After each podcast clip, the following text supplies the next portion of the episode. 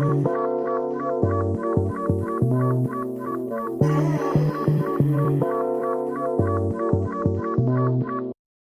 ームサービスがお送りするカルチャートークプログラムミームデリバリーでは最近聴いた音楽、見た映画、読んだ小説からピックした作品についてのトークを毎週配信しております。パーソナリティはゆうせいと北野とルグリです。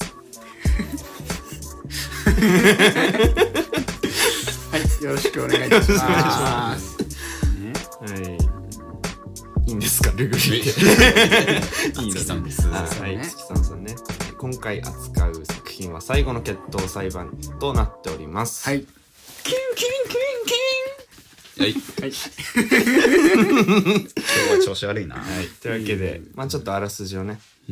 紹介したいと思います。うん。リドリー・スコット監督がマット・デイモン、アダム・ドライバー、ベン・アフレックという豪華キャストを迎え、歴史を変えた世紀のスキャンダルを描く実話ミステリー。中世フランス、騎士の妻マルグリットが夫の旧友に乱暴されたと訴えるが、彼は無実を主張し目撃者もいない。真実の行方は夫と被告による生死をかけた決闘裁判に委ねられる。それは神による絶対的な裁き。勝者は正義と栄光を手に入れ、敗者はたとえ決闘で命拾いしても罪人として死罪になる。ましても、もしも夫が負ければマルグリットまでもが偽証の罪で火破りの刑を受けるのだ。果たして裁かれるべきは誰なのかあなたがこの裁判の証人となる。はい。マルグリットです意義あり。意義あり。いぎやり。俺がルグリだ。譲るよ。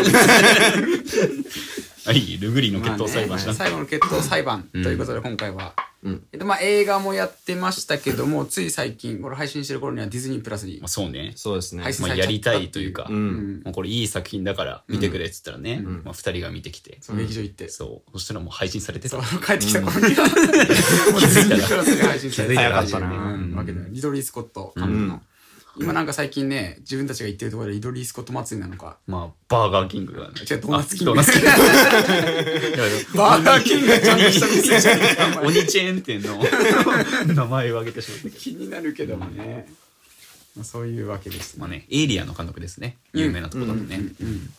それにあとにあれだね。アダム・ドライバーが出ててね。そうですね。ルグリ。うん。ルグリ。ルグリね。ルグリだよね。ルグリ。ルグリ。合ってる合ってる。似てるからね五木さん。アダム・ドライバー。髪と骨格だけアダムドライバーです。顔ドアジア。になってるけどね、うん。まあ、だからこれに語っていきましょうということですけど、はい。どうですか？いつもでも流れでゆうせいさん言っちゃってますけどどうします、いつきさんから言ってみますけど。おお、それはそれはね、大変だね。あでもね、パ配分しなきゃいけないもんね。ある程度ね。うんうんうん全部喋ってね、また俺らがなるほどねっていう。そうそうそうそうそう。なりかねないんで。はいよかったです。うわ。あーそっち。いやでも、うん俺もじゃないけどすごい面白かった。俺はね、ん。この作品簡単にあれだけど。ゆうせいさんどうだったの？それに関しては。結果単1。優勢に回ってくる。まあ、面白かったんですけど、まあまあまあ、その、まあ後で言おうかなと思ってたのは、ちょっとその、まあ3人の別々の視点視点で描かれるうん。ストーリーっていうのもあって、ん。ちょっともう、なんて言うんでしょうね。まあストーリー自体は大体同じのをうん。3回やるっていうのを、うん。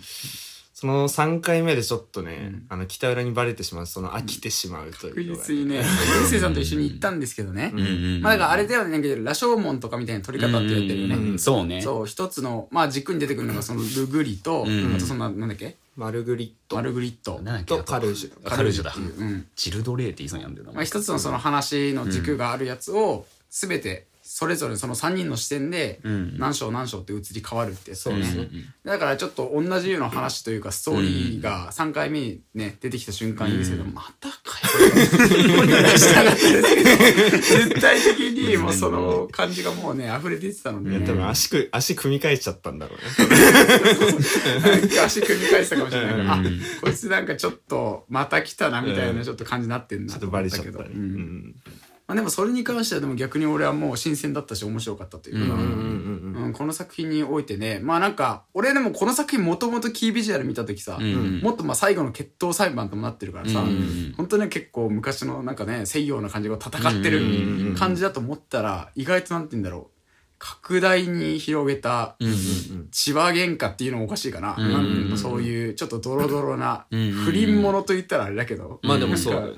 うん、そういう感じなんだと思って。でもやっぱりあの世代の、えっとそれぞれの人のまあそれこそあの時はね多分その男尊女卑みたいなのだいぶひどかったうん。もんだとまあ、思うし、フランスうんと、まあ、特に当時の、まあ、イングランドかな、まあ、アイルランドとかもそうだけど、は特に封建制度がね、まあ、色濃いからだからもう完全に階級社会だし、かといって、ね、階級が高いかととはいえ、まあ、女性はねなんて言うんだろうな、はいはい、えー所有される存在。ん以上でも以下でもない時代だから、そう考えるとねやっぱね。もうすごかったよね。だから初っ端からそういうのもうめちゃめちゃブーストかかってたから、これ大丈夫なのかなと思ったけど、まあ逆になんかこうメタじゃないけどね、うん。なんか逆的に見ると、あ、なるほどなって思うのはありましたけど、だからその視点がそれぞれ変わって、セリフも変わってるというか、ん。あれこっちの視点ではこんな優しく見えてたのに、ん。こっちだったらこんなこと言ってんのかよみたいなのはすごい面白かったね。うん。うん。なんかそれがそれぞれなんて言うんだろう、ある程度まあ男性像だったらさ、うん。すごい例えばだよ、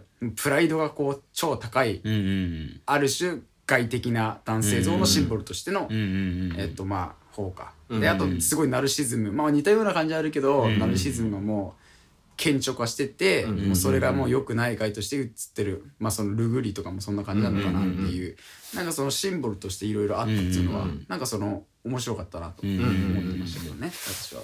それに関しては、うんうんそこに関しては。イスさんでも。あ、でも、うん。僕もやっぱりなんて言うんでしょう。こういう構成の映画を多分初めて見たんじゃないかなって思うぐらい新鮮な感じで見れたっていうのと、まああとなんでしょうね。その別々の視点で描かれるでそのさっき北浦が言ってたそのセリフも変わるみたいうんうんうなん。のが、まあ、そこはどうなんだろうなと思ってちょっとなんかまあそれぞれのなんて言うんでしょう証言というか、うんうん。あの自分目線の話だからまあいいのかなと思うけど、うんでも同じセリフが同じでもなんか別々の視点で描いたら面白かったんじゃないかなとはちょっと思った部分では。でそしたらねゆうせいだってもうもうもう足3回ぐらい組み替えるでしょ。まあ。まあどうなんだろう。全部一緒だったら、なんで飽きちゃったのかなってはちょっと思うけど自分でも。逆に一発目俺全然分かんなくてやっぱああいうなんて言うんだろう西洋のさ結構、うんまあ、なんか国物っつったらあれだけど結構国、うん。国家こう絡まるような話って結構さ、うん。最後の方になんで全然分かんなかったりするじゃん。登場まあ、人物特に歴史学的なね、うん。ものが特に西洋史知ってないと私も最初ちょっとパンクして見た時ねめっちゃすげえって思って、でも物としての出来すげえいいなと思ったけど、ただ周辺のその背景的ないさ歴史みたいなの分かんなくて、読んだもんねちゃんと。なんかあその後に、だから逆にそれ分かんなかった頃2回目に来てあそういうことかって分かってその気持ちよさあったから、うんなんか俺映画何本も見るタイプのその映画好きじゃなかったから、うん。逆にそういう体験がある程度できたから、ん。なんかその映画を結構好きな人ってやっぱ何回も見たみたいな、ちっちゃい頃とかそういうものになんか少し体感できたのかなみたいなうん。面白さもあってね。そこはやっぱりねめちゃめちゃ俺良かったなと、確かに。うん、思ってたけどね、うん。まあある意味親切だよね。なんかその分かりやすくそのわそのもともと分かりにくいストーリーっていうのを3回繰り返すことによって分かりやすくするっていうのはすごい確かに。俺も最初の方分かんなかったけど最後の方になったらやっぱりね入ってきたっていうのもあったし。まあね、うん。本当か？本当っすよ その構成としてはすごい綺麗だった、最初にその最後のその決闘する場面のまあうん。方が出てきて、まあそうね。そううんそれでその3つの視点があって、ん。だからもうねやっぱカタルシスはあんま言いたくないけど、その 最後のやっぱカタルシスとしてそのそこまで描かれてるね、うん。そんないろんな背景とかもそこで完全に消化されてちゃんとそこなんていうの決闘だからさ、ん。ちゃんと動きのアクションもさすごいこうカメラワークとかもすごかったなとすごか思っだからあそこはもう気持ちよく見れて、ん。すごいいいじゃんって。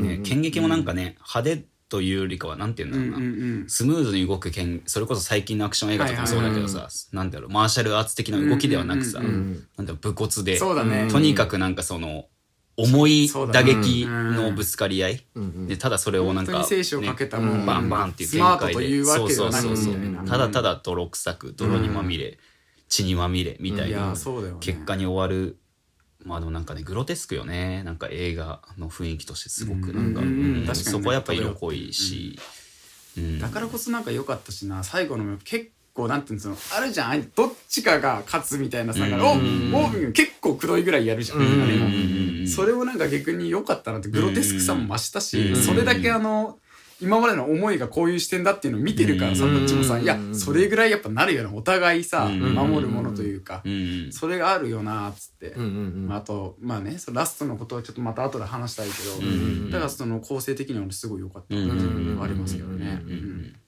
今日はいつもよりなんかまた違う喋り方しましたけど、うん。改めて、うん。ちょっと感想みたいなところで他になんか喋ってきますか？そう。まあそうね。うんうんうん。まあでも根本的に言えば、うん。これ史実通りなんですよ。言ったら。えーいやそうなんだ。実在の人物なんですよ、出てくるのが。あ。カルージュ対ルグリ事件っていうのは本当にあって。うん。なんで最後の決闘裁判っていうタイトル自体も、うん。あれなんですよね。あの、フランスの本土で最後に行われた決闘裁判あがこれ。で、マルグリットっていうのを実在するしそのカルージュも実在するし、ルグリも実在するっていう。基本的に今回背景で行われてたその、要は階級的に伯爵の地位にいた人物、なんだっけ名前な、クリスト伯じゃなくて、えー、まあなんかそのルグリの、うん。あーはいはいはいえー上司。うん。あのー仲良かった人？えっ、とね、ルグリと仲がいい人。あーはいはいカルージュと仲が悪い人、うんうんうん折り合いがつかない人も実在したし、うん。だからその背景みたいななんか史実の資料とか、それこそ当時の、えー、なんて言うんだろうな、えー、銀融詩人とかが歌にしたりするわけよ、その事はいはいはい。はい実みたいなのを。あと資料として絵が残ってたりとか、それに沿って描かれてきたから、だからイラスト的な絵で残ってるあの、ちょっと羊の頭っぽいさ、髪型してたマルグリットとかも当時の流行の髪型があれだったりとか。だから実在する人物っていうのはまずこれは念頭に置いておかなくちゃいけなくて。ってなった時にやっぱあのーまあ3人の証言が全く異なってきてて、セリフもなんか同じなんだけど言ってる人が違うみたいなのも、やっぱ実在の被害者がねやっぱいるっていうのを踏まえた上でやっぱ多分真実まあそれぞれの真実なんだよく言われるのが真実と事実は違うみたいなさ、うん。見つめるべきは事実で真実はもう自分の感性とか主観にどうしても寄り添ってしまうものだから、だからあくまでそのキャッチーでも言われてたのが真実の物語だからルグリの真実とか、えーとなんでジャックじゃなくてえーと毎回 カルージュか。カルージねュ。カルージュの真実。で、マルグリットの真実ってなるけど、事実はさ、見つめてる、あの、当事者っていうか被害者だったさ、うん。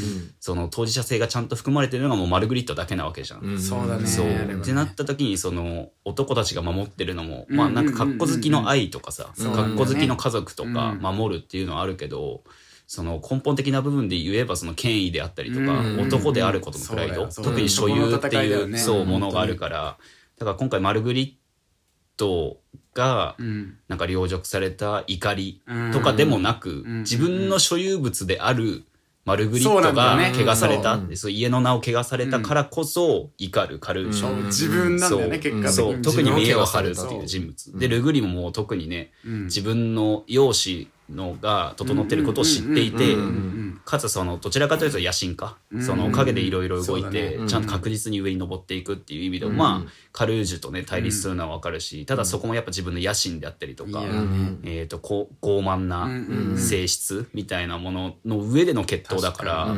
そうまあ誰も救われないよね、うん。ある種いやそうだから最後のシーンっていうかさ、うん。なんかあの話まあすごいそういったものを解釈抜きにしてあの話だけしたら、うん。ああマルグリットのこう思いがやっとこう届いてね、うん。マルグリットよかったじゃないですかって、うん。ねなるって思う人もまあなんてその見てない人だったらあうん。れだけど、あれを見たらさまあこういう表現あるのなんか負けじゃんあればなんかこう戦には勝ってもマルグリットのあれに関しては正直、うんだからもう腑に落ちないあの最後のカットとかもさ、うん。すごいこううわやばいなみたいな、うん。あそこのねところがやっぱグロテスクっていうか、そこでこそ本当に戦には勝ってんだけど、うん。やっぱ男たち二人だけの結そうね。果的に所有物でしかないというかなんだよ。対立もねマルグリットとルグリじゃないからね、あれは。マルグリット置いといてのうん。カルージュとルグリの決闘裁判だし、うんでなんかそのエゴの上に積み重なって最終なジャッジを下そうっていう時のジャッジにを委ねるのも神っていうね、いやね。そのグロテスクさもあるうんうんから、なんかそういう意味でもねだからグロテスクにすべきなのよ。多分こういう問題もそうだし、んなんかこういう映画の中で、ね。なんかその特にさこの映画の中でめっちゃ良かったなってシーンが、それこそ決闘が終わって、まあこれちょっとネタバレを含むんであれなんですけど、まあ最終的にカルージュがね勝利するんですけど、まあルグリがね、もう首元にんもう剣を貫かれて、で吊るされて、うん。でその吊るしてる背景のままその凱旋みたいな感じで、うん。まあ、民衆は湧くわけですよ、特にそういうのってあの公衆の面前で行われてたっていう文化がそもそも西洋にはね、うんあるしもっと遡ればギリシャとかさローマとかコロッセオみたいなものがあったりとかそういう文化圏があるけども、まあ、それに凱旋みたいな感じでやっぱみ湧いてる民衆の中にもう戻っていくとカルージュが。うんうんうんでその時にさフォーカスが当たってんのってさ、その焦点が当たってるのずっとカルージュなんだよ。そうね。マルグリットに一切なんならめちゃくちゃ見切れるし、うんマルグリット。うんうん。ってなった時もやっぱり結局この一つのカタルシスとして準備された物語にはもうもはやマルグリットの存在はなくおそらくマルグリットじゃなくても成立した物語っていう風に描かれた時のじゃあその時実際に被害に遭った当事者としてのマルグリットの痛みであるとかその事実っていうのはまあどこに行ったのみたいなさのはやっぱ根本的にそこがやっぱり描かれてるっていうのが、これは素晴らしいし、そう。だからその意味で三者の視点でまあセリフとかも、要はあの男二人の対決なわけだからさ、うんそのよく聞こえるセリフをどちらも取りたがるというかさ、うんその自分が言ったことになってる、守った命を救ったのも自分だし、あとはなんだろうあのーえー国王の進化に恨みなしみたいな。のあの久々にねあのちょっと亀裂が走ってから数年後また再会するっていうシーンでもどっちが先に行ったかみたいなのはやっぱ違うわけじゃない視点の中で。っていうのは結局あれってプライドのぶつかり合いでさ男であることのエゴみたいなものを言ったりとかさ最悪なんだよ。とにかく。なんか俺すごい良かったなっていうのはさ、一発目が誰だ？誰の視点だったんだ？最初がカルージュだね。カルージュ、うん。で2回目が？ルグリ。ルグリ。ルグリ。そう。あの2回目まで行くとさ、ルグリめっちゃ悪いやつに見えるんだけどさ、うん。実は最後そういうわけではなく結構やばいんだみたいなあのマルグリットじゃなくてあの男のやつ、うんうん。カルージュ。カルージュ。カルージュも意外とやばいじゃん、そうのが最後になったからアッキーズというか、あのあのままだとねルグリだけが本当ヴィランみたいなさ、うん。感じの描かれ方をしてたけどあどっちもじゃんってなってこう重なって、その決闘に行った時は俺めちゃめちゃだからね、あいいなっていうか、うん思ったしあと大衆なんていうの他の女性もさ、うんうんあのもう飲まれてるわけじゃん。その階級制度、うんそのもう叶いはしないものだという。う、んうん。そこのやっぱこう残酷さもさ相まってなんかあれでさ確かにね。そこも重要だわ、今考えると。飲まれたものと、なんか抗おうとするもの。そうそうそう対抗あれがなかったらある種エンパワーメントものみたいになっちゃってもおかしくないけど、史実に基づいてる部分もあるし、あれのあれが現実であるっていう部分でのこう、今いろいろあるじゃん。そういうまあ作品するものの中でもすごいこうね、うん。思思って言ったら響くものにはなったね、うん。他の作う品ん。確かに。やっぱ女性もね抗なんだろう自分の選択として抗う抗わないってよりかはん。抗えた人とうん。抗えなかった人がいるわけじゃん。それはどちらも多分共通して今のグロテスクなさその当時の封建制度であったりとかさその男性優位社会みたいなものに対してずっと鬱屈としたその不満みたいなの募ってんだけどもう状況的に言えないし何か言ったらねその劇中でも描かれてたけどそのん。偽証の罪なんかに都合よくなんかいろんな証言取られてそれで何かあったとしたらもう死刑なわけよ。もうそのまま首をはねられたりとか公死刑とかっていう風になってしまう状況の中で言えなかったっていうのが特にそのなんだろうな。要は親友の親友というかマルグリットの友人の女性もそうだしなんならその姑みたいな感じでねめっちゃ小言言ってきてでもなんか今の地位に満足してそうに見えたその昔あったけど。そうカルージュの母ですらももはやその当時の傷がまだあってただその時は自分は言えなかったと。だから言えなかったことを肯定するわけでもないし、かといって言えたその人の勇敢さみたいなのも知りつつもそれを褒めることができない。そうだね。誰もあっちにまったから。パワーとしてなんていうんだろうそう。力を援助する人はいなかったよね。そのマリに対して。てかなんか実際そうだったんだろうなみたいな。なんか時代の渦みたいなものにさ、飲み込まれて地位を確立した人もやっぱいるわけじゃない。その中で確立したがゆえに、何をその人が失ってきたかってやっぱ現状見えづらかったりするんだよね。どうしてもなんかすごい悪人として見えてたりとかさ、いやお前時代に乗っかっちゃったじゃんみたいな、意識ってやっぱね言う人もいると思うけど、ただそうせざるを得なかった状況みたいなのもあるって考えた時に、やっぱカルージュの母もそうだったんだいやね。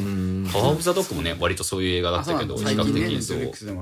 なんかそれに飲まれて地位確立した人が何を失ってきたかをなんか洗い出すみたいな物語だったからでもやっぱそんぐらいしないないと、うんうんやっぱダメよねっていうかさ。いやだから俺今回のね、うん。あのあれでその思ったのがあの例えばそのそういう問題男尊女卑をやめようというもの大義名分を背負ってあの人がやったわけじゃないじゃん。うんだからすごい自分のためというか自分が嫌だからうん当たり前のこととしてうんやってるっていうのがすごいこう大事なことだなってうんうん。なんか最近のやっぱものってこうもう時代を変えるある種政治性も含めそういうのを変えるっていう部分である種まあエンパワーメントになってその力強くいけるけど、いや待って待ってって、うん。そうじゃなくてシンプルおかしいだろっていそううそうそう、うん。俺が嫌だから俺でいいし私は嫌だから私はこれをするでいいはずなんだけど。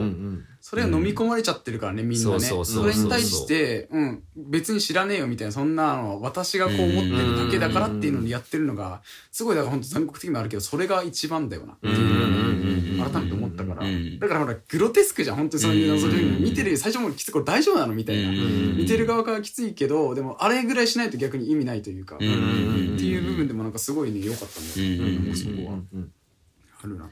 でなんか一定のレビューみたいなのちょっと見てた感じだとさ、なんかこれを踏まえこの映画の時代性まあよ、ん。言ったらもう事実というか史実なわけだからさ、この頃に比べたら少しずつ時代は良くなってきてるよねって人は結構見たんだけどさ、うん。ストなんかレビューで、そういうこっちゃねえなっていう話でさ、これってなんか 時代変わってよかったねの話じゃないわけじゃない、そもそもね。なんなら今もだしね、これって、その生死を問われる状況とかじゃないけど、ただなんかそういう、それこそなんか、なんだろうな、恋愛というかさ、まあ映画でもそうだし現実でもそうだろうけどさ、そういう場面とかもそうだし、まあ社会的なね、立場の違いみたいなはいはいはいものを描く上でもさ、結局それってさ、なんか、よくよく考えてみたらそのフェニミ、フェミニズムがどうこうっていう時にさ、いざ男性がさ、ん。女性との対立構造になった時ってさ、はいはいはい。やっぱ真に受けないんだよね男性って結局、そうだね。その、なんか白熱してるのは結局フェミニズムで、うんなんて言うんだろう。ある種女性を大切にしようっていうか、その女性の地位みたいなのを向上させようっていう男性と、そのいやクソだよみたいな、うん俺らすげえんだよって言ってる男の対立でしかないわけじゃん結局、女性が言うといや黙ってろよみたいな、何言ってんの？みたいな、ツイッターとか見てもさそういう地獄絵図があるわけでさ、当時のやつはまだないくなってないわけじゃない、うんそう。今もあるそう。うん。根本なところがだからこうむき出しになってるっていうのがだから逆に今そういうものになってこう失いかけてるというかなんかさそういう問題に逆にこう足を踏み込んでる人にこそなんか見てもらいたいというか根本がねやっぱああいうことなんだなみたいな。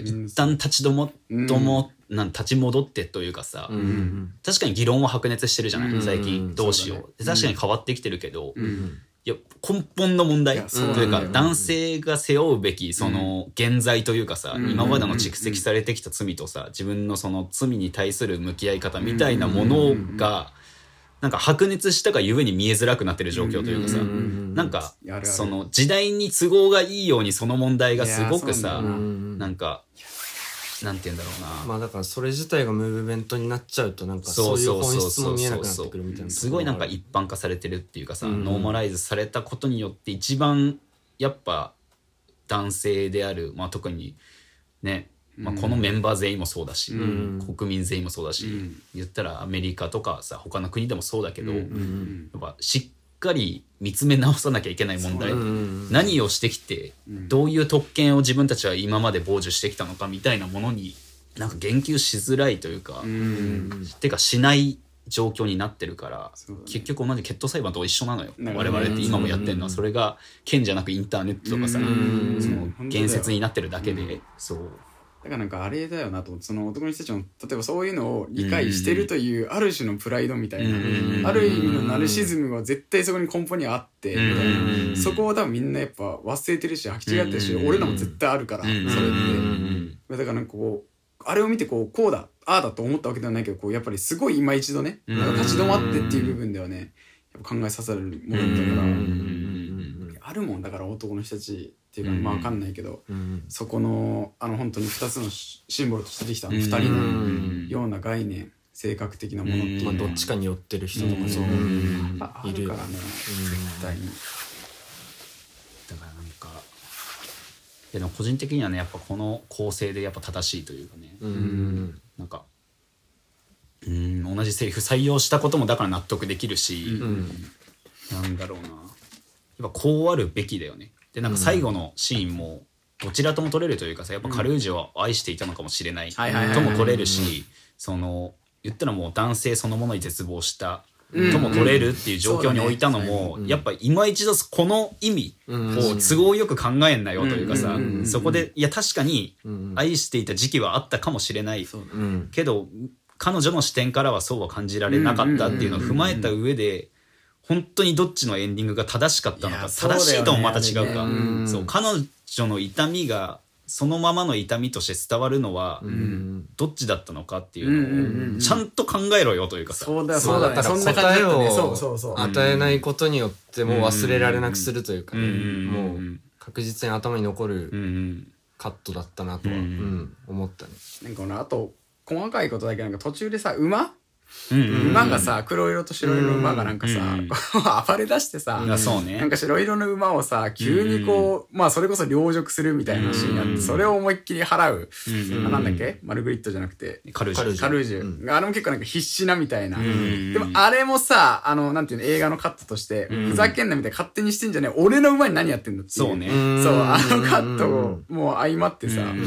最後のその乗ってる馬も可憐になんか色まあ同じ馬だったか分かんないけどうん。ルート違かったからうんなんかその馬も結構攻撃してたがあったし。そうね。だからまさにうんそのやられ凌辱されてる側の馬がマルグリットだったそうしかもほらうん。自分のマルグリット乗ってる馬は先に死んじゃってるからでもそれにさ何も言及しないというか。うん。でもやっぱあいつはか自分のものとしか扱ってないっていうようなカットとしても、うん。あなるほどなっていうかすごいな、うん。映画としてもなんか、うん。そういうところちゃんとやってんだっていうのは、あとなんかね当時のそれこそヨーロッパの文化圏でいう封建制度みたいなものでいう、ん。要は世襲とか血縁の問題みたいなさ、そのそこで生まれる階級問題みたいなものでまさにこの抽象化したのって馬なのよ本当に。要は血の話だからね馬って、結局競馬とか見ててもさ、親が誰で？そうだね、うん。で実際それやったら強くなって、うんでサラブレッドって文化って考えると、ん。やっぱあのブランドなんだよ馬うん。も結局のところ加盟というかさ、そ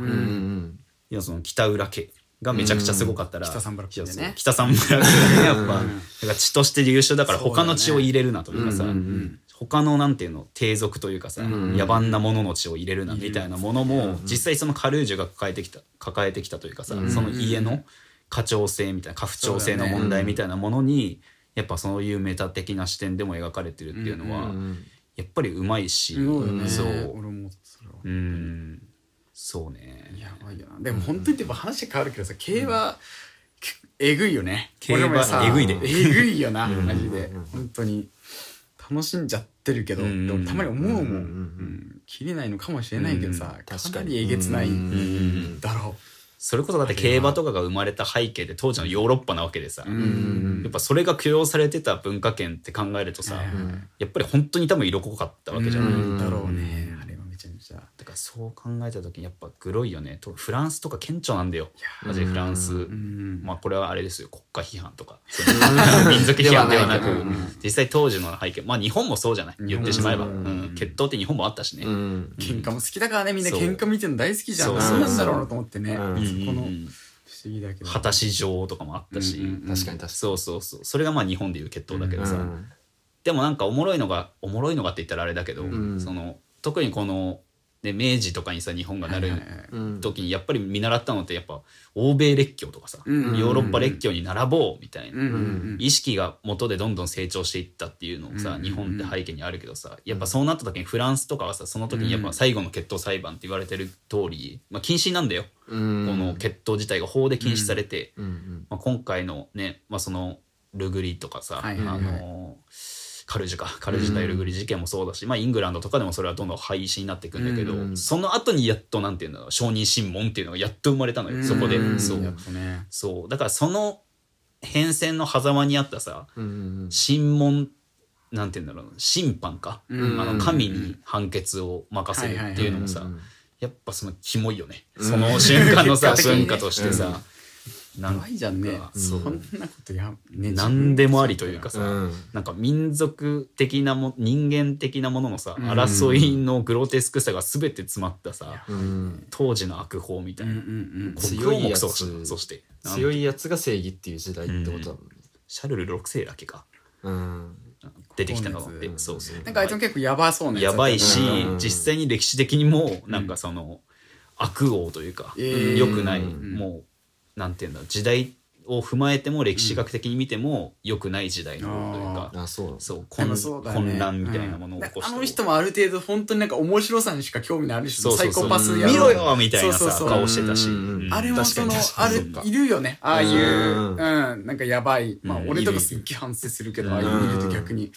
ああいううん。だからなんか奥さんドン引きみたいなさ、うん。見たくないのにみたいな顔してるっていうさ、であんたもあの会場にいた女性は同じこと思ってたっていうのもさ、いやー。うんうんでも言えないっていうのもさ、うんでもあそこにいた人なんだそのコロッセオというか決闘の会場にさうんうんいた2人以外の男に関しても、ん多分同じなわけじゃん、うんそこでなんか、そこである種なんか男性対女性のそのなんていうの差別意識というかさ、うん。そのいや非差別者とその可逆してる側うん。っていうのをさ、はい明確になんか、まあ、時代だ時代って言ったらそうだけどさ、うん。時代とはいえやっぱその2つの対立になってたわけじゃない、うんうんうん。うん対立でもないか。もう一方的にさ、はいそういう立場にいたっていうのをなんかなんだろう。まじまじとあのシーンでなんかちゃんと2つに分けて描くっていうのさ、うん。なんか女性でいい顔してる人が一人もいない。で男性たちだけでテンション上がって、うん。わーうんみたいな。そうそうそうそう、で民主に関してはそれの結果にしか興味ねえから、やったぜ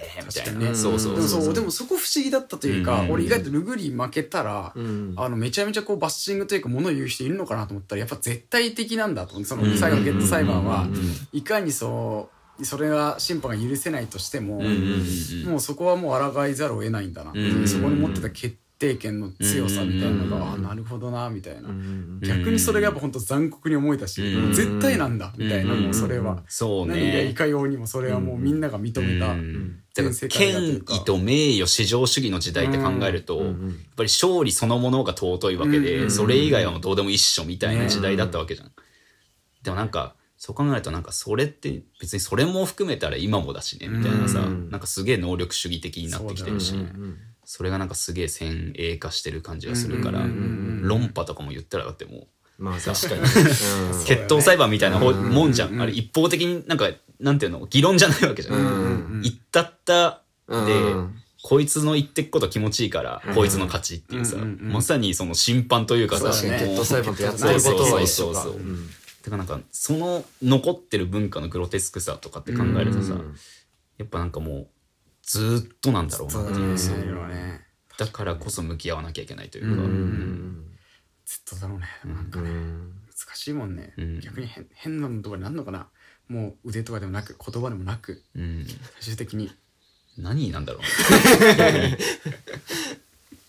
難しいよね。でもそこはもう分からないしね、だからなんかあれだよね。誰かの尊厳を踏みにじった上で成立するスポーツみたいなのはなくなってほしいよね、うーん。それこそなんかペットボトルのうん。キャップ飛ばし、ああはいはいはい。であペットボトルキャップ。あれだっけ？バケツかぶるやつとかだっけ？かバケツキャブリやつあバケツじゃない。バケツの水アイスバケツチャレンジみたいな。あとかでもいいし、うん。なんかそういうので、なんか喧嘩みたいなの仲裁してほしい。今後。なんかどちらの優越でもないというかさ。そペットボトルピュン飛ばして、うん。あ違う。ごめん。俺が悪かった。うん。だったら それで生死関わってる だいぶきつい。よマジで。ペットボトル一生もその数ふる震え上がる可能性あるから、確かに。本当にでもね難しいというかね、カスのデスゲームだなそう。見応えが何もないデスゲーム。ムービーでいやね。まあだから争いのないというかねそういう世界にするのはね何百年無理だからね。経っても難しいから。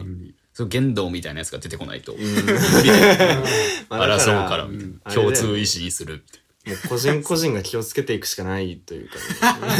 うん。っていう問題なのかなと思ういやでもそれも難しいんだよ、うん。結局個人ってさ、うん。個人の価値観とかさそね。その意識の中で形成される個人の世界以上でも以下でもないんだよ、うん。今の人は特に。論破とか本当にそうだからね、自分が思ってる方が正しいって考えた時の、その人の価値観ってって正義だよ正義じゃん。そうそうそう。見ただろ？シビルウォーとかだって。そうね。個人の考えが大きくなればなるほど多分、そそうういうそうそうことにがっていうのはね、そう。増えてくるとは思うから。か。だからこそね他者の意見って絶対に入れなきゃいけないのよ、うん。それ以外というかさそのコミュニティの外にいる人物、ここで言えば男が議論するんじゃなくその席に必ず女性いなきゃいけないし、なんなら同じ同数の議論するのであればね、100人いたら5050で男女いなきゃいけないしっていうのは、本当にねそれはもうその中に極論の人がいてもいいし、うんうんどんな人がいてもいいけど、そこはだん別々の人で50人50人しなきゃいけないっていうのはあるからだから危ないよね結構そのなんか危なんかおのおの気をつけてって。気をつけてりゃこんなことになってねえからねそもそもね、変な気をつけ方してからこうなってっから、そうそうだよね。それはねやっぱ俺らもそうだし逆に言ったら。そそう。まあ気をつけてっていうよりかはなんか、まあ、意識はそこに置いといた方がいいよなとは思うよね。うんうんちゃんとダメだをさ、うん。ちゃんとした方がいいよね、うん。おそらくね。うん、つうかでも本当なんか意識さ置くものの根源をこれ言うの見てさ、ん。今ちょっと考えた方がいいと思うね。なんかなんとなく最近ダメだからだけで終わってる人って俺いっぱいいると思ってて、うん。なんか今時代だからみたいな、うん。それもめっちゃ残酷な話じゃん、うん。なんでかっていうの多分俺考えてない人もすごい多いと思ってて、うんそういう根本がなんかねこれ乗ってるし、乗ってるっていうか、もうすでにあるからね歴史でだったりみたいな。難しいよな。でもなんかそういう人がさ、この映画見たらあ確かさに、結局なんか、なん。かああ、でも時代はまあ、いまあある程度ね、確かにこの時に比べたら女性楽っしょあっていうやつだから、マそれがジでいいんだよ。ね必ずそれがそれで出てくるのかそうそうそう。逆にかそう。だからもうどうしようもねえんだよ、そっかそういうやつって。そうかそっかそっか。言い方悪いかもしれないけど、うん。そういうやつはもうどうしようもないって考えた時に、じゃあまだ救いようがあるというかさ、まだその本当の差別の深淵みたいなものに向かってない人ならなおさらちょっとその根本的理由というかさ、うん。なんでこうなってるのかというかさ、じゃあなんで女性は差別されてて、自分たちは特権を得てるのかみたいなものを今一度本当に調べな調べないといけないし、映画にとどまらずね、うんそれこそなんか歴史的な背景とか見たりとかしなきゃいけないんだけどやっぱむずいよねそうなるとね、難しいよ。そうでもどうしよやうもないっぱたびたび言ってるもんね俺らなんかさこんなこと本当に難しいというか、こういうのもあれだけど、うんうんうんうん。なんか過去のねあの積み重ねが今ね みたいなさうん思っちゃうじゃん。なんかああいや俺らはね偶然にもこうね男として生まれてきて、あれだからいやー難しいなーみたいな頭を抱えるね、うん。感じだよね、うん抱え続けるべき問題というかやめちゃいけない。解決したね。うん。ではないというか、うん。なんかそういうものを別にしてもね、ん。一旦ちょっとね別にすべきじゃないけど仮に別にしたとしてもこの映画はね本当に。そうだね。この映画に関しては、うん。マジでいいし、うん。うん。ベストムービー入んじゃないかな今年だいやよかったよね。だからその、ううん。んなんかそういうなんか内容のことに関してすごい喋ったけどさ、うん。なんか本当に映画的な作り方としてもカメラワークもだいぶ大胆なものもあれば、うん。俺結構本当戦闘のシーンのアクションシーンだけで言ったらめちゃめちゃ過去の中で好きだったよ、うんあのカットの感じとかも。視線誘導うまかったよね。なんか剣先からその胴体へのその剣の動きうん。からその表情までのカメラワークというかさ、はなんか重みがちゃんと伝わる、うん。おそらくこの槍の重みとかさ、うん。剣の重みみたいなものも良かったしなんかスパーンじゃないじゃんそして剣とかの切るシーンもさ、ねそう。ルグリーが頭貫かれるシーンもさ、うん。うんうん抵抗されてなかなかいけず、でう頭を押さえてグーだったじゃん。そう。でも実際多分そういう動きなわけじゃない。うん当時なんて切れ味もめちゃくちゃいいわけじゃないから、うん。当時の剣って。そう考えるとやっぱリアリティあったゆえの、そこリアリティ損なってたら多分主軸のこの問題意識みたいなのももうん。うね,、お粗末になっちゃってるから、そうだよね。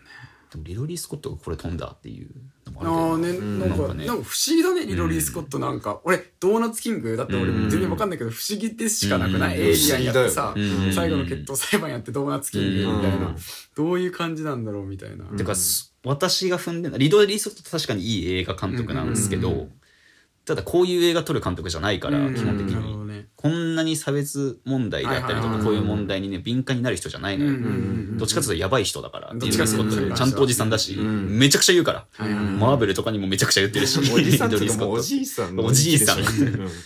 だから相当優秀なプロデューサーあかー。相当優秀な脚本家がついたのどっちかだと思うんだけど、うんその人たちにちゃんとなんか、なんていうの、光が当たってほしいというか今回、リドリー・スコットだけじゃここまで良くなんなかったから、多分。うんエイリアンとか見る分にはね、うんいい監督だなーってなるけどさ、うん言ってね、エイリアン撮ってるっつっても一作目しか撮ってねえし、リドリー・スコッうんト。あと、プロメテウスとか撮ってるけど、ナンバリングエイリアンだったらそうだから。不思議だね。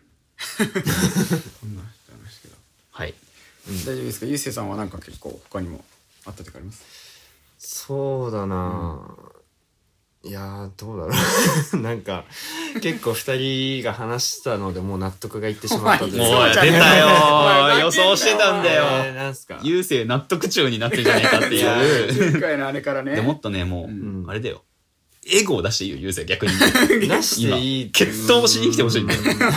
三つどもえの血統をしたいんだよな。いやまあだから優勢、サクって。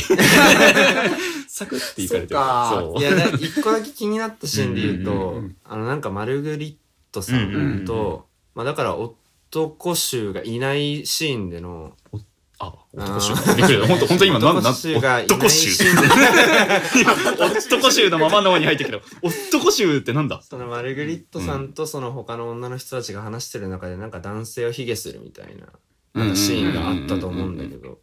ああいうのって今もだそのなんて言うんだろうツイッターでその男同士のやつみたいに今も続いてんのかなと思ったらうんあれはあれでなんか見放しちゃいけない問題なのかなと思うんだけど。なんかそこら辺にはツイートはどう思ったのかなうんあれだよねなんかその女性の人たちがこうなんあか美男子で。集まってそう、うん。いやあのうちの旦那がルグリいいよねみたいな。うん。めっちゃ美男子で、うん。旦那いるけどあの人だったら抱かれてもいいわみたいな会話とかをしてて、うん。でまあ今回あの渦中にいた、うん。なんだっけあの女性の名前また忘れちゃった。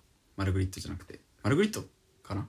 うん。どの家中の人だ？えっと今回の当事者。の中当事者の一人。マルグリットマルグリットだったがいや、まあ、確かに顔はかっこいいと思うけど、うん。ちょっとそのやっぱナルシズムみたいなところとか、うん。ちょっとあんまり性格あれだしみたいなよくないと思うみたいなことをやっぱ言ってるっていうのはなんかあれだったじゃん。しかもそれもさ、すくい上げられてそこの顔はかっこいいって言ったんですね。みたいなさ、うん。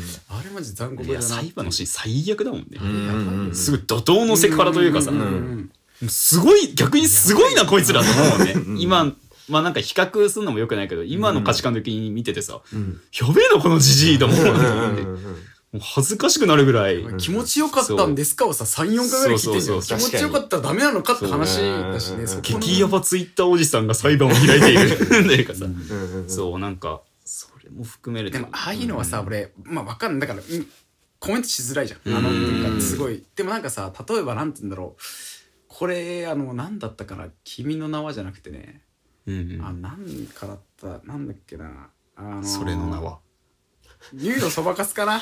ニうん。ュードそばかすとかでもさなんかさああいう作品のものでもなんかさ、うんうん。かっこいい男の子と幼馴染のだけでめちゃめちゃ女子から反発を食らうという、まあ、あれも、まあ、男にもあるかもしれないけど結構女性の方そっちなんか結構過激そうなイメージってあるじゃん。うん。だからそこにもやっぱりその仲間じゃなかったというかなんて言うんだろう、うん。やっぱそこもだってある程度認めたその男性文化の上で成り立ってるものの可能性もあるし、ああいう文化っつうのは、いいじゃんみたいな。それだったらいいじゃん。もううん曲がることなき。でもそれもおかしくねっていうのを今回やってたからそのマルグリットは。うん。だからその女性があんまり仲間にいるような感じじゃなかったシーンとしての一つとして俺自分は捉えてたけどね、うん。やっぱり結果的に違うんだみたいな、うんうんうんうんいう感じで俺捉えてたかな、あれは。うんそうね。うん。で言いたい放題でもねうん。いいと思うのよ正直。まあそうかだってそれを切り抜かれてうん。あんなことをされるわけでしょ。うんうん。から噂話ってやっぱ絶えないしさ、うん。特に王室関係とかさ、ん。今もそうだし、ん。あのね、よくよく考えたら今だって小室圭さんがどうこうでさ、うん。散々言ってるわけだ、うん。他人の、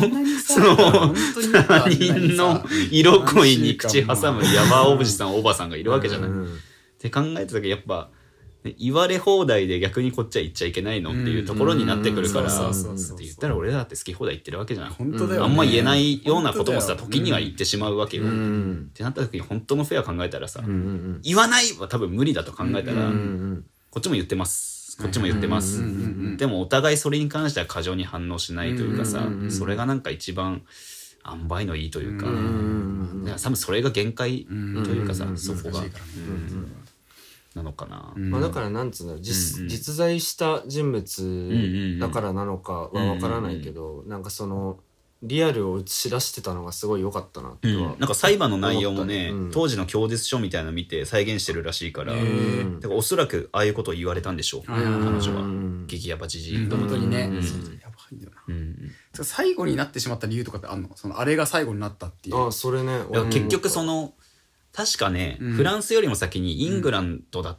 たかアイルランド、うんちょっともう読んなんか軽く読んだ感じだったからはいはいちょっとどっちかは定かではないけど、うん。がき優先して、うん。そのなんつうんだ言ったら大植民地時代だったからさ、うん。列強の一つだったわけよ、当時のイングランド、まあ、現イギリスであるとか、うんまあ、イギリス王室とかって言われてる通りさ、うん王室があってみたいな。フランスも特にそうだったわけじゃん、うんうん。だからフランス語圏の人とかもいるし逆にフランスってめちゃくちゃ黒人の人も多いわけじゃない、うんまあ、それも植民地時代だったからって考えた時に先に確かイングランドだかアイルランドだったかどっちかがその撤廃したのよ、うん要はあまりにも不正が多いと、だからもう殺したい人殺せるような状態になってしまったっていうかさ。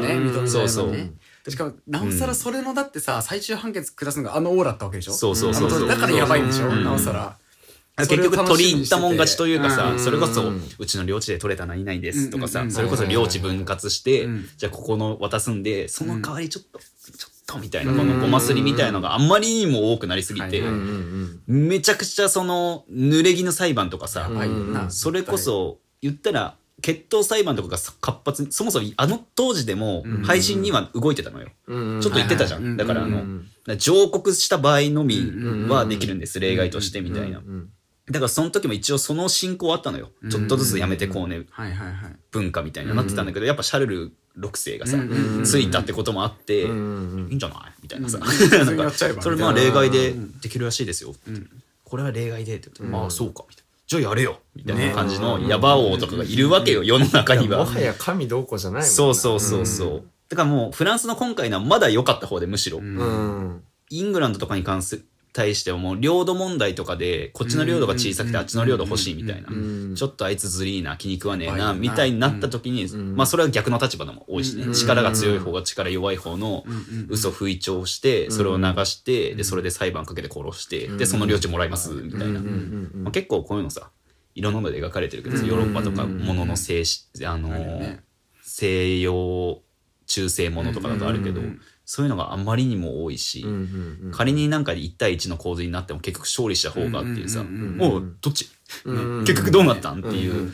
のがあまりにも多すぎて当時の法学者とかがいろんなこと活動したりとか、まあ時代の動きもあったんだろうけど、それで次にまあ承認審問みたいなのをアイルランドとかが採用して今度はここからそこからフランスとかうんもう承認審うん問遅れてるって、まあ、そこまでプライドなんだよ多分、うん。そう、まあっちはねちょっと進んでる感出してるのに、うん。うちまだ「え決闘裁判やってんの? 」みたいな感じになったら今度国としての権威に関わるわけじゃん、うん。だからうちもやめます、みたいな。そういうことか。そうだよね。そこもプライドだよね今だってそうじゃんね。あの今もそういう問題やってるけどえ今そんなことあなた考えてないんですか？うん。じゃあ私も考えますって。まあ結果的に根本じゃねえ。うん。自分のプライドのためだって。そうそう。日本とかもそうじゃん。欧米列強がめちゃくちゃやってるから、うちでも憲法を採用しようとか、うん。だって憲法を採用したのなんて法学者じゃないんだから日本なんてうん。本当は。作ってんの、うんうんでもそれも緊急よ、うん何年間もかけて作るのを確か2週間か1週間で作ってんのよ。日本の憲法って、あーやばいね。そう、うん。そういうのとかもあってでも緊急でややんなきゃいけないとか、うん明治政府もそうだし。って考えた時にやっぱそこもね結構男のプライドの戦いになったね。なんか。そうだね。うんそう。いやなんか日本まあまあ話はそれるけど何なんだろうな。やっぱ飲酒っていうか結構遅れるよね。そういううん。の怖いというか何なのか分かんないけどね。絶対こう落ち落ちてきてからっていうか吸収してからの方がねうん。多いから。不思議というかねまあね今後良くなるといいけど、うん。まあ良くなったからといってまあ当時の痛みはね、うん。忘れずにという方向性でね。ね。うん。あとそういうのちゃんとね多分やった方がいいんだよ。歴史の授業とかでもなんかうん。本当は上積みだけじゃなくてさ。うん。歴史ってなんであれが繰り返されあれを見てうん。どういう過ちを人間がしてきうんてそれをどうするべきかではないけどこれも過ちがあったってことをさうん何年に何があったじゃなくてさうんそういうことをさやうん。らなきゃいけないんだろうなうん。本来はって。うん。でもやっぱあの人たちもねうん。ある程度も会社といったあれだけどうん。国家のあれだからうん。ある種隠蔽されてるような。暗記強化ですしかないもんね、うん。現状の、うん。なんか国によってもなんか映画、まあ、中国とかもよく言われるじゃん。中国、うん日本とかうんなんか日本が反中教育みたいなされてたりして、うん逆にあっちはね反日教育とか言ったりするじゃん、何がベストなのか分かんないけど。だからそれこそさ、国連加盟国のさ、人たちめっちゃ呼んでさ、統一すりゃいいのにね。